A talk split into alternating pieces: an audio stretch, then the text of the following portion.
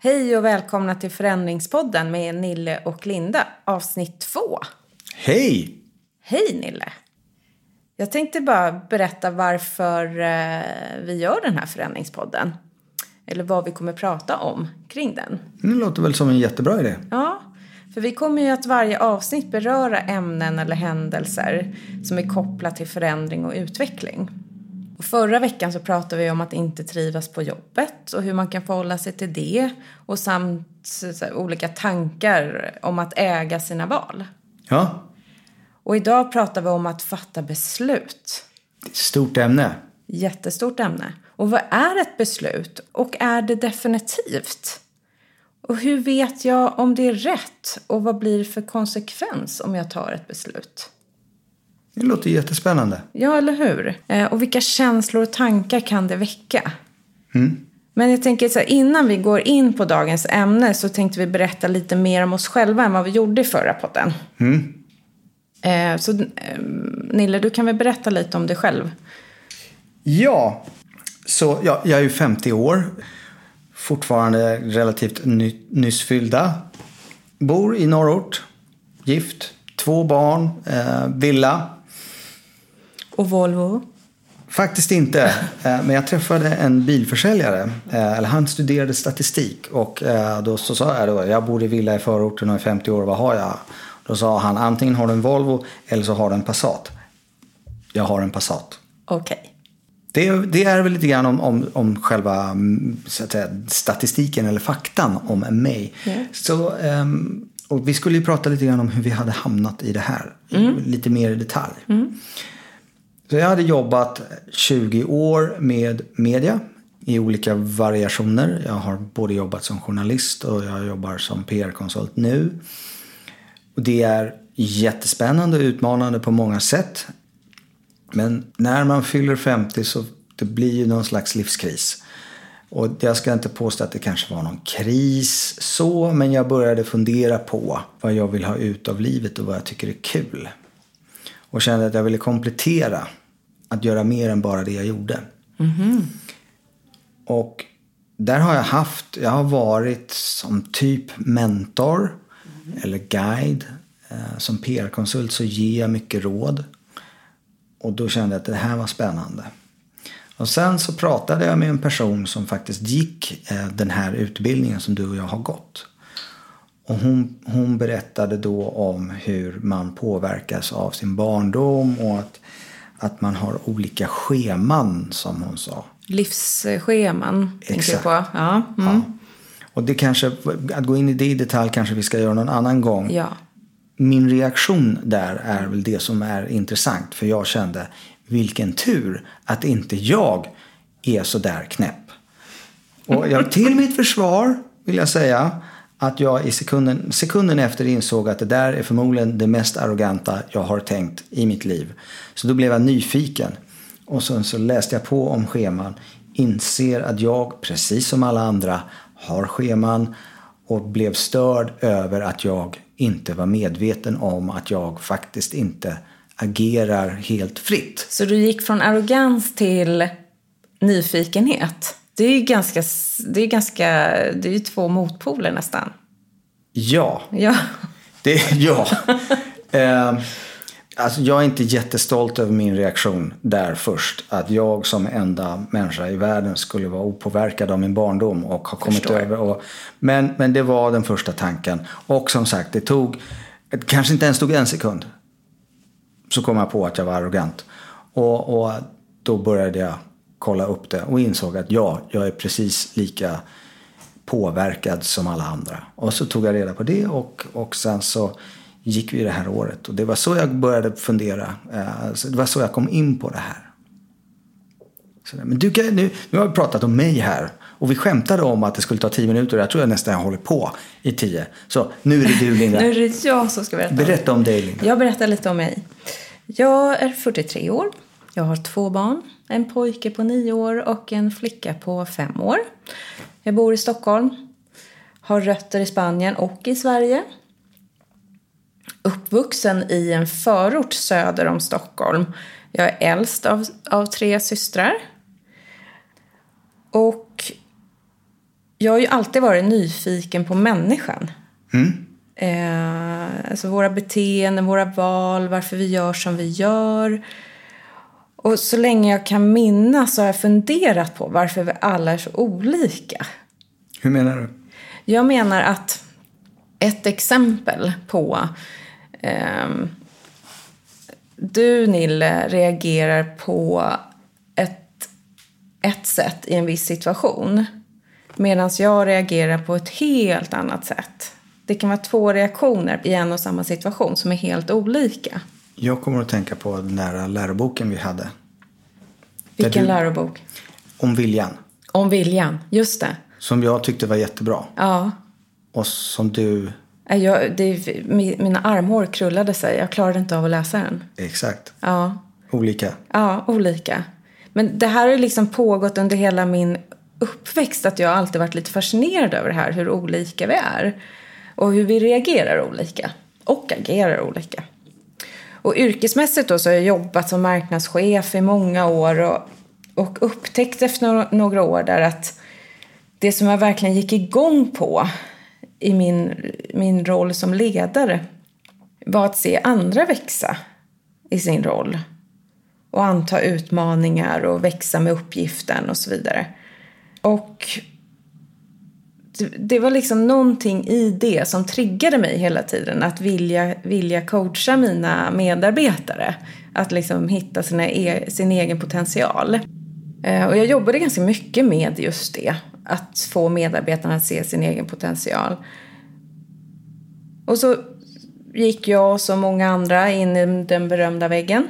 Och i och med det så började jag verkligen fundera allvarligt på alltså, vad vill jag? Vad är viktigt för mig? Vad, vad är det som triggar mig? Vad, vad tycker jag är roligt? Och där och då tog jag faktiskt ett beslut. Att jag ska skola om mig. Okej. Och då valde jag att eh, söka in till Humanova. För att studera till samtalscoach. Och så började hösten 2016 och det var ju så vi träffades. Absolut. Och jag kan säga att det är den bästa investeringen jag någonsin har gjort. Det skulle jag nog hålla med om. Ja. Jag känner mig inte fullärd på något sätt. Men tur är väl det. Ja, för att jag, vi lär oss, vi, alltså livet är ett lärande, så ser jag på det nu. Jag har liksom inte ett slutdatum på när jag har lärt mig klart, utan det här är, ett, livet är konstant lärande. Och jag Ja. tycker det är så en härlig insikt. Så nu har vi faktiskt lagt ganska mycket tid på att prata om oss själva, eller hur? Ja, och Ja. varför har vi då gjort det? Jo, för vi har ju fått en massa härlig feedback. Precis. Vi har ju fått det från eh, personer som har lyssnat på vår första podd, vårt första avsnitt. Ja, Och då var det bland annat det att man kanske också ville veta lite grann vad, vilka filurer vi är. det var någon som sa ni är ju inte kanske kändast i Sverige. Nej. Och, och det är vi ju inte. Nej. Det är inte vår strävan heller, men det kan ju ändå underlätta för den som lyssnar. Så här, vilka är det som pratar? Jag vet, Ja. vet någonting om oss. Ja. Och vi fick också feedback om att eh, det är viktigt med bra ljud. Just det. Och då är det ju så fantastiskt att vi har en ljudtekniker på plats. Ja. Sandra Windahl som hjälper oss med, med att få det perfekta ljudet. Ja, och nu har ju inte Sandra någon egen mick, men, men hon vinkar frenetiskt här. Tusen tack för all feedback. Vi ska väl säga det att om det är... Alltså det är kul att få feedback. Och gärna ärlig sådan. Så alla inspel, inspiration, tankar, eh, förslag på nya ämnen. Har ni någonting så lägg det i, i eh, ett kommentarsfält under här. Så, så ser vi det. Och tycker ni att eh, ni inte vill vara offentliga med det så kan ni eh, skicka det på annat sätt. Precis. Och vi har ju en Facebook-sida som heter Förändringspodden. Just det. För Så den- kan ni gå in och, och eh, ni får gärna kommentera där. Både offentligt men också skicka, skicka PM om ni vill. Ja, Bra, men tillbaka till ämnet. beslut. Beslut. Ja, och du pratade ju om det att du fattade ett beslut. Och jag tänkte det kan vara bra då att fundera lite grann på vad ett beslut är. Och vi har ju, för det finns många olika typer av beslut. Och vi fattar faktiskt en enorm massa beslut varje dag. Från eh, vilken skjorta vi ska ha på oss på morgonen till vilken pizza vi ska ha. Men ibland så kommer det riktigt stora beslut som Ska jag flytta och i sådana fall vad ska jag välja? Och det är ju de största affärer som de flesta människor gör. Där är det väldigt mycket som står på spel. Mm. Eh, men alla beslut går igenom ett, ett antal faser kan man säga. Eller det finns ett antal steg, en process som man följer för att, för att faktiskt fatta ett beslut. Och det första är ju att man har ett mål eller det finns ett syfte. Eh, Pratar vi om medvetet syfte här? Alltså att man är medveten om, om det? Eller kan det faktiskt vara en känsla också? Att man vill, ha, att man vill förändra något som ska leda till ett beslut? Då? Absolut. Mm. Men det, det, är ju någonting, det, plötsligt växte en insikt om att jag behöver fatta ett beslut. Mm. Um, I det enkla fallet, om vi går tillbaka till pizzan mm. då, så är det ju så här, oj, jag är hungrig. Och det är en trigger och då måste man ju fatta ett beslut. Och då, när, man då, då, då, när medvetenheten om att man måste fatta ett beslut, i det här fallet är syftet är att bli mätt, målet är att bli mätt så är det hur, vad behöver jag göra för det? Då kan man säga så här, ja jag behöver äta. Jo, men vad ska du äta? Mm.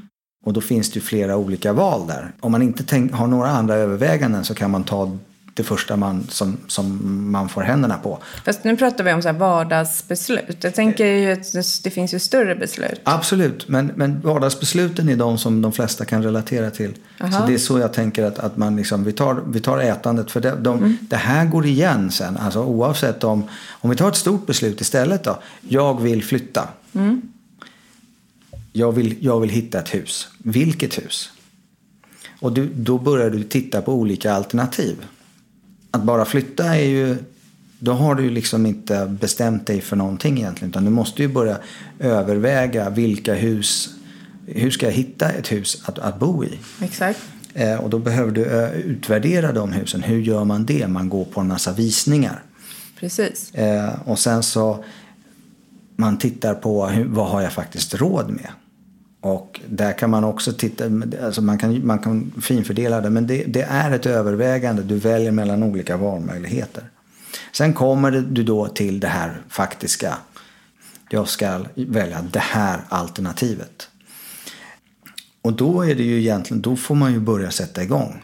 Eh, man, har, man, man gör upp en plan eh, som kan vara ganska komplicerad om det är ett långsiktigt mål. Säg att eh, man har bestämt sig för att jag ska bo i ett hus. Men jag har inte tillräckligt med pengar just nu. Då, måste, då är ju det det första hindret som måste övervinnas. Jag behöver antingen låna ihop de pengarna. Eller så kanske man säger jag vill bo i det där huset men det är väldigt, väldigt dyrt. Så jag behöver först, jag behöver först spara. Jag kommer aldrig att ens få låna så mycket pengar så jag behöver spara hur ska jag spara? Då behöver jag ha det här jobbet. Alltså, mm. man, man delar upp. Du behöver nog delmål på mm. vägen till det slutliga målet. kanske. Men det här låter ju som en så beslutsprocess som är ganska komplicerad. Alltså jag, jag, hänger med på själva beslutsprocessen. Att, alltså ska man nå sitt mål så behöver man ju, då behöver man ju liksom gå igenom vissa steg och så. Men jag tänker på så beslut, att ta beslut om att säga upp sig till exempel. Ja. Menar du att det här är samma, den här beslutsprocessen då skulle vara samma, du kan applicera den här beslutsprocessen på, på vad som helst då? För jag tänker det är ju, det är ja. väldigt, det är inte så mycket känslor involverat i det här. Det beror på hur du, hur du tänker på det om du vill så kan du göra ett helt rationellt val och sen mm. så kan du, um, eller nu ska jag säga upp mig. Mm. Och sen så, okej, okay, vad är fördelarna med att säga upp sig? Det är de här. Mm. Eh, vad är nackdelarna? Ja, det är de här. Hur många fördelar? Sex fördelar. Hur många nackdelar? Två. Mm. Ja, men det, det låter ju då som att, ja men klart jag ska säga upp mig. Men de, de väger ju oftast inte lika mycket. Mm. Om vi tittar på varför de flesta av oss jobbar, det vill säga tjäna pengar. Mm. Så det, det, är ju en fördel med att inte säga upp sig att jag tjän, fortsätter tjäna pengar. I vissa lägen överväger det allting annat. Det spelar ingen roll hur många nackdelar man Nej. har. Men om det i den andra vågskålen ligger jag vantrivs så otroligt mycket att jag håller på att bli deprimerad. Ja. Då blir det ju en helt, då kanske man får säga så här, ja, jag säger upp mig och sen kommer jag hitta ett annat jobb. Det kanske inte är lika välbetalt. Eh, jag väljer det. Mm. det så att känslor är absolut Det är med, med. i processen. Ja, och, mm. och jag tror att om man då om man tror att man fattar helt logiska, rationella beslut som är helt känslomässigt befriade, bara utifrån, inom citationstecken, fakta. Mm. Man lurar sig själv lite grann. Mm. Och eh, jag skulle, men jag ser det som att man bortser ifrån eller drar inte nytta av en, sina känslomässiga reaktioner. Nej som är en, en väldigt eh, bra indikator på hur man kanske undermedvetet känner inför ett beslut. Så att det är, eh, det, det, är väl det som jag... Mm. Sen, och sen när man har den här planen så är det ju naturligtvis uppföljning. Så hur ser du på att ta beslut?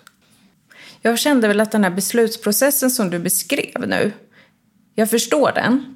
Jag förstår det rationella i det. Jag förstår också att, att hålla sig till en plan eller att man sätter upp en plan så man också gör medvetna val på vägen. Eh, den gillar jag och jag kan, se, jag kan se att jag kan applicera den på när jag sätter upp träningsmål. Då, då ser jag det. Eh, däremot när, när du berättade så satt jag och funderade lite grann på eh, när jag har tagit en del livsavgörande låter ju ganska stort men i alla fall väldigt starkt avgörande för mina karriärsval, så kan jag säga. Ja. Då har jag tagit beslut... Eller så här, jag, eh, jag kan ge ett exempel. För nu är det många år sedan, men det var på en arbetsplats. Jag kände att jag, jag lite som vi var inne på förra gången när jag sa så att man tror att, eller man känner sig som en fyrkant som ska in i ett runt hål. Absolut. Och jag kände det och jag kände att jag gjorde allt för att liksom passa in och förstå. Eh, men till slut så var det som att det, det var något som gick sönder inom mig. Jag kunde inte, jag kunde inte övertyga mig själv när jag såg mig själv i spegeln att du ska vara kvar på, det här, på den här arbetsplatsen. Nej.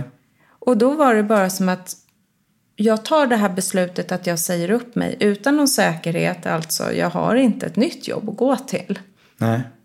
Men för min egen hälsas skull eller för min egen vad ska man säga, mitt välmående eller min integritets skull så valde jag att säga upp mig.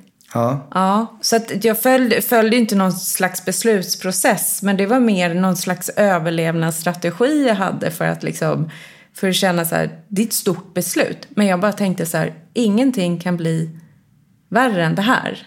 Det måste finnas någonting bättre på andra sidan. Och jag, mm. måste, få en, jag måste ha energi kvar att utforska det. Så, det är så jag ser på beslut också. Så här, vad, vad, händer, vad händer på vägen när man tar beslutet? Innan så kan det vara ganska tufft. Man känner att åh gud, det knyter sig i magen. Jag vet inte vad jag ska ta vägen för det här är så oerhört läskigt och stort.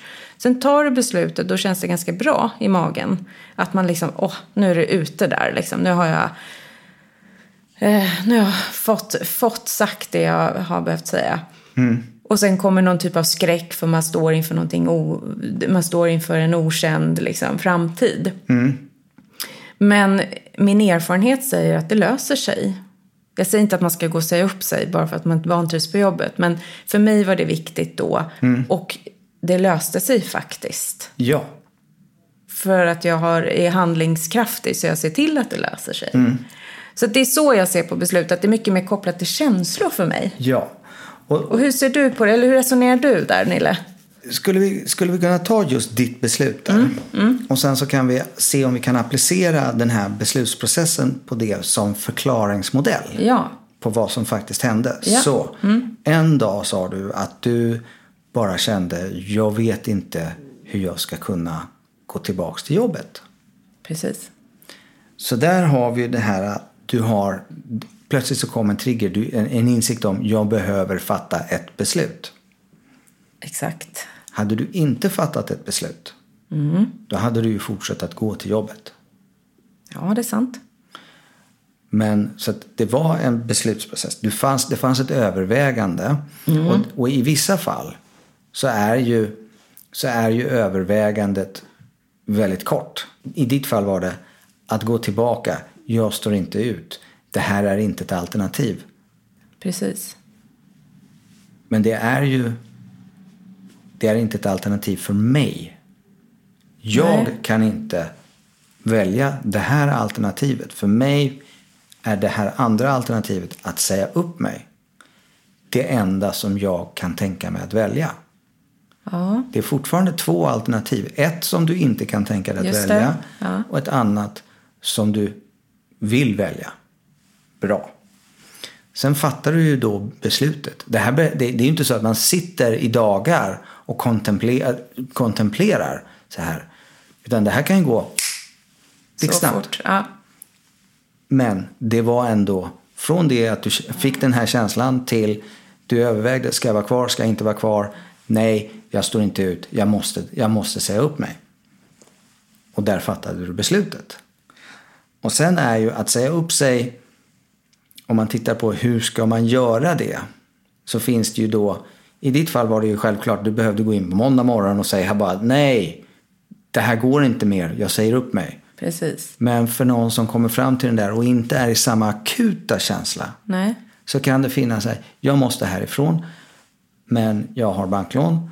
Eh, Jag är, är inte lika övertygad som Linda om att allting kommer att lösa sig. Så jag behöver ha ett annat jobb först. Sen, där har vi en plan. Ja. I ditt fall Hade, fanns det ingen plan. så var det bara så här, jag ska säga upp mig nu, sen får, sen får saker och ting falla där de vill.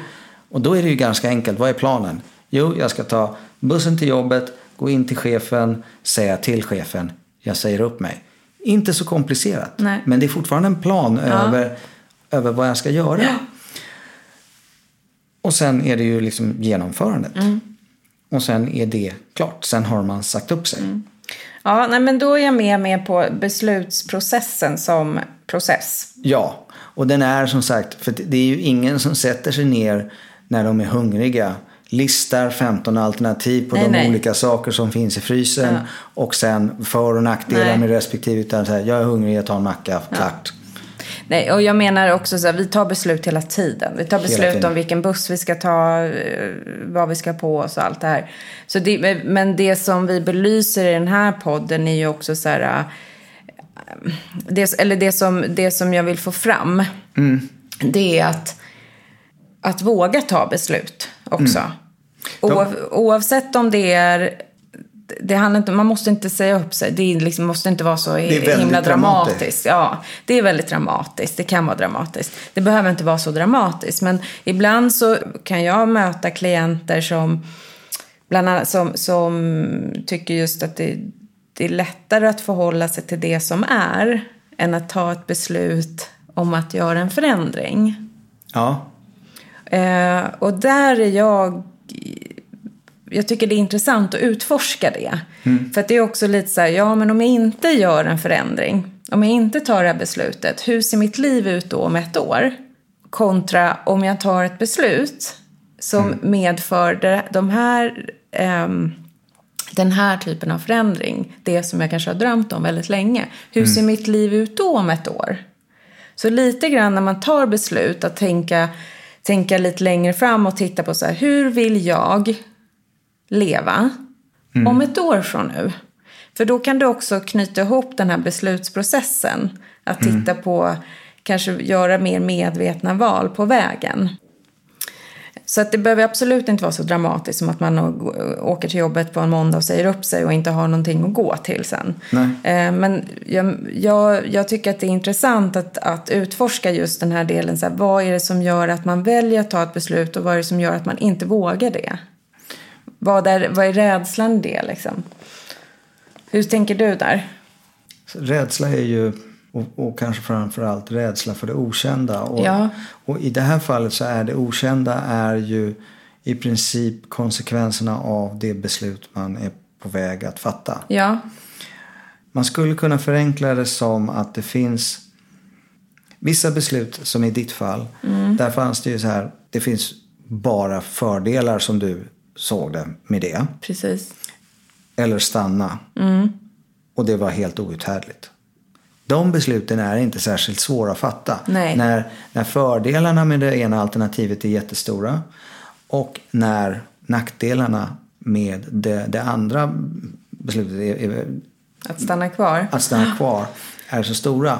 Då, då, det blir lätt. Det blir lätt. Det är ja. egentligen inte ett beslut så mycket som att bara oj, det är så Nej. här det ser ut, det är klart jag måste gå ditåt. Och det är lite intressant när du säger det. För det är ett dramatiskt beslut. Det påverkar ju min ekonomi såklart. Jättemycket. Men eftersom konsekvensen av att inte ta det beslutet är så omfattande för Absolut. min egna psykiska hälsa gör ju att valet inte är så svårt. Nej. Och det är det Dramatiskt men enkelt. Ja, men precis. Och det är lite spännande just att så här, titta på, Mm. Om man tittar på eh, ni som lyssnar nu, så här, att om ni har, ett, ni har någonting som ni går och funderar på. Så här, det här skulle jag vilja göra. Eh, jag skulle vilja förändra eh, min, mitt boende eller min, jag vill träna mer. Jag vill eh, känna att jag är stark i kroppen. Först, först och främst, det som jag säger när det gäller att bli stark i kroppen så säger jag bara gör. Ja, Ja, börja träna. Mm. Det är ju Men- det som är det svåra. det är det svåra. Ja, det, det är jättesvårt. Men nej, men vänta. Nej, det är inte så svårt. Gå ut och gå. är inte svårt. Gör en armhävning i vardagsrummet är inte svårt. Okej, det här är en annan podd hör jag. Men vad jag vill säga är att så här, vissa saker man bara börjar göra. Och så kan man, lägga, så kan man sätta en plan så att det blir en, en hållbar förändring. Ja, Jag menar mest bara på att, att ta beslut behöver inte vara så dramatiskt. Nej, alltså konsekvensen inte. behöver Nej, inte vara så dramatisk. Nej. Sen finns det, om vi då pratar, det finns en annan typ av beslut. Jaha. Som är där det faktiskt inte är så himla lätt att välja. Oj. Jaha. Jag Nu. tänker på de här, eller där det känns svårt att välja på grund av att hur du än, hur du än väljer så kommer det att medföra både för och nackdelar. De ligger väldigt nära varandra. Okej. Och då står du där som, som Ge ett exempel. Det brukar sägas det att, att, eh, att de beslut som hamnar på den amerikanska presidentens bord är alla i stort sett 50-50. Oftast handlar det om att välja mellan pest eller kolera. Det, det är väl det man brukar säga. Va? Att du, du har svårt att välja för det finns inget bra val här. Men då, har jag, då, då hörde jag om ett sånt här trick som man kan använda sig av. Som, gjorde, som kan avdramatisera det där. Om det är så himla tajt att du egentligen inte kan rationellt komma fram till vilket som är det bästa beslutet. Singla slant. Nej. Jo, och det här är så himla löjligt. Och grejen är den att det som händer då är att du singlar slant. Och, och nu är tricket här. Känn efter precis när du ser vad det blev. Ja. I det ögonblicket så måste du, då måste du vara oerhört uppmärksam på hur det känns. Och om du då känner så här, bara nej, det blev det där. Ja, men då är det förmodligen det andra du ska välja. Så sla, slant, det, det är inte, att singla slant handlar inte om att låta slumpen avgöra. Utan det handlar om att locka fram det undermedvetnas reaktion, de, de, den känslomässiga reaktionen på beslutet. Den där gillar jag. Ja, jag tycker den, den, är, den är, det är ett kul sätt att se på det och det är faktiskt lite användbart. Ja. Jag tänkte när du, när du började säga det så tänkte jag så här, nej nu, nu har Nille tappat det. Ja, Men du hade en poäng. jag försöker hämta hem it. det. Ja. Jag försöker hämta hem det ibland. Ja, det gjorde du bra. Ja. Eh, nej, så att, så att, och då om du ser då på sådana här tajta beslut. Lite grann som att ja, jo, alltså det, det är jättesvårt. Och egentligen så är det så här, du kan välja A eller B eller försöka att inte välja då. då. Och, för, och då står du kvar, då utvecklas du inte och det får oftast sämre effekter. Ett exempel på den här typen av riktigt tajta beslut och då menar jag där båda alternativen kanske är smärtsamma eller förknippade med både för och nackdelar. Det skulle ju kunna vara en skilsmässa. skilsmässa? Ja, för är det självklart att, att man ska skilja sig Ja. då, är det, då, då, behöv, då, då, då tvekar man ju inte. Nej. Men det är ju sällan det. Alltså vi pratar om en- alltså ett förhållande som, som oftast har pågått under... Alltså du har investerat väldigt mycket tid. Det är många år av ditt liv Visst. som, som, som går in i det här äktenskapet. Eh, du har barn ihop. Eh, du, har, eh, du äger saker ihop. Det kanske det finns familjemedlemmar som man trivs ihop med och som man vet att man inte kommer att Du menar att man ska sing- singla slant? Inte för att låta slanten bestämma. Nej. Men när du, när du i det ögonblicket du singlar din slant där, lägger handen på myntet, tittar ner, lyfter handen och där, ja, Klave, jag ska skilja mig. Om du då känner, nej, nej, jag vill verkligen inte, nej. Och det, och det vet man i det ögonblicket. Nu har någon annan fått besluta åt mig och jag ska skilja mig. Bara, nej, nej, men då, är det, då ska du inte skilja dig. Du tänker att magkänslan är Ja. viktig att lyssna på där? Det, alltså det, det är ett sätt att komma åt Ja. den där Ja, magkänslan. jag förstår. Det det är ett hjälpa det undermedvetna på traven lite. Att släppa fram det. Släppa fram det. Mm. Ja. Ja. men jag fattar. Ja. För att det blir också så här, bara så att vi inte eh, bagatelliserar Nej. skilsmässa. För det är ju, det är ju självklart eh, så att de allra flesta som beslutar sig för att gå den vägen, att man skiljer sig, Ja. har så är det en väldigt, väldigt, väldigt, väldigt lång beslutsprocess fram till det beslutet. Jag hoppas verkligen att ingen tror att jag föreslår att man använder slantsingling som ett sätt att bestämma sig för Nej. om man ska vara kvar eller inte. För det är ett mycket större beslut. Ja, Men om man vill veta hur man känner just det. inför det. Ja. I, i, I grund och botten så är det, så är det här ett bra sätt att, eh, att, att välja. Men det- jag menar, i princip om du står och väljer mellan eh, vilka alternativ som helst och, och du inte riktigt kan se bara, du har gjort din lista fördelar, nackdelar och, och sen så känner du, ja men jag blev inte klokare av det här. Nej. Då är kan singla man ta slant. det. Då kan Ja. man ta det. Och då tänker jag, det funkar ju också bra om man inte vet om man vill ha en cappuccino eller latte. Förmodligen kan det funka även där. Absolut. Så vi skulle prata om beslut idag. Eh, och vi har gått igenom eh, de faser som det handlar om. Det vill säga först måste man bli medveten om att det finns ett behov av att fatta ett beslut. Eh, man behöver bestämma målet. Varför ska man fatta beslutet? Man behöver välja mellan olika alternativ. Fördelar och nackdelar med varje alternativ. Sen behöver man faktiskt välja, bekräfta detta, göra en plan där man listar de olika delmålen som ska leda fram till målet. Och sen börjar genomförandet och uppföljningen av genomförandet. Vi har också tittat på olika typer av beslutssituationer. Där vi pratar om de självklara besluten. Där det egentligen är det finns bara ett som är alternativ. De är sällan särskilt svåra att fatta. Nej. Du vet, det går snabbt. Eh, och vi har också tittat på en metod för att faktiskt välja när, man, när beslutsalternativen ligger väldigt nära varandra. Precis. Och sen har vi, ja det har gått snart, den, vår, vår utmätta tid Ja. Är, är slut. ja, men det är som alltid när vi pratar. Vi, vi snör in oss på ett ämne och sen så mm, kan vi liksom inte sluta prata om det. För det finns så mycket mer egentligen att, fördjupa sig Ja. i, i det här ämnet, att ta beslut och sådär. Men jag tänker att tiden är slut. Och eh, vi får tacka för att ni lyssnar. Tack så hemskt mycket om ni har varit med oss hela, hela vägen hit igen. Wow! Och fortsätt ge oss feedback på vår Facebook-sida.